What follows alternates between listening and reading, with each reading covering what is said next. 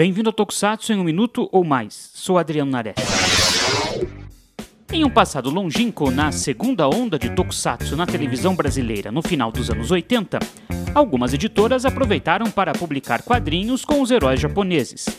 Obras nem sempre legais e algumas de qualidade duvidosa, mas era oportunidade de ganhar dinheiro com o boom do Tokusatsu.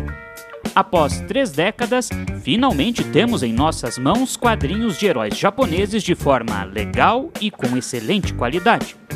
Uma das grandes responsáveis por essa nova era é a editora JBC.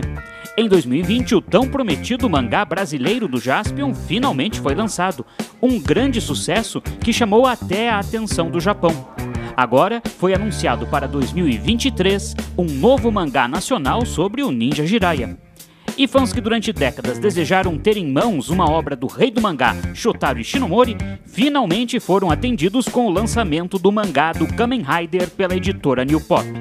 A JBC já começou a lançar o mangá do Kamen Rider Kuga e a editora Pipoca Nankin a lançar o mangá do Spectreman.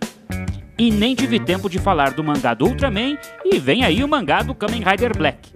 Espero que esse seja apenas o início e que os nossos artistas nacionais tenham mais espaço. Fique ligado aqui no Super Hero e até mais.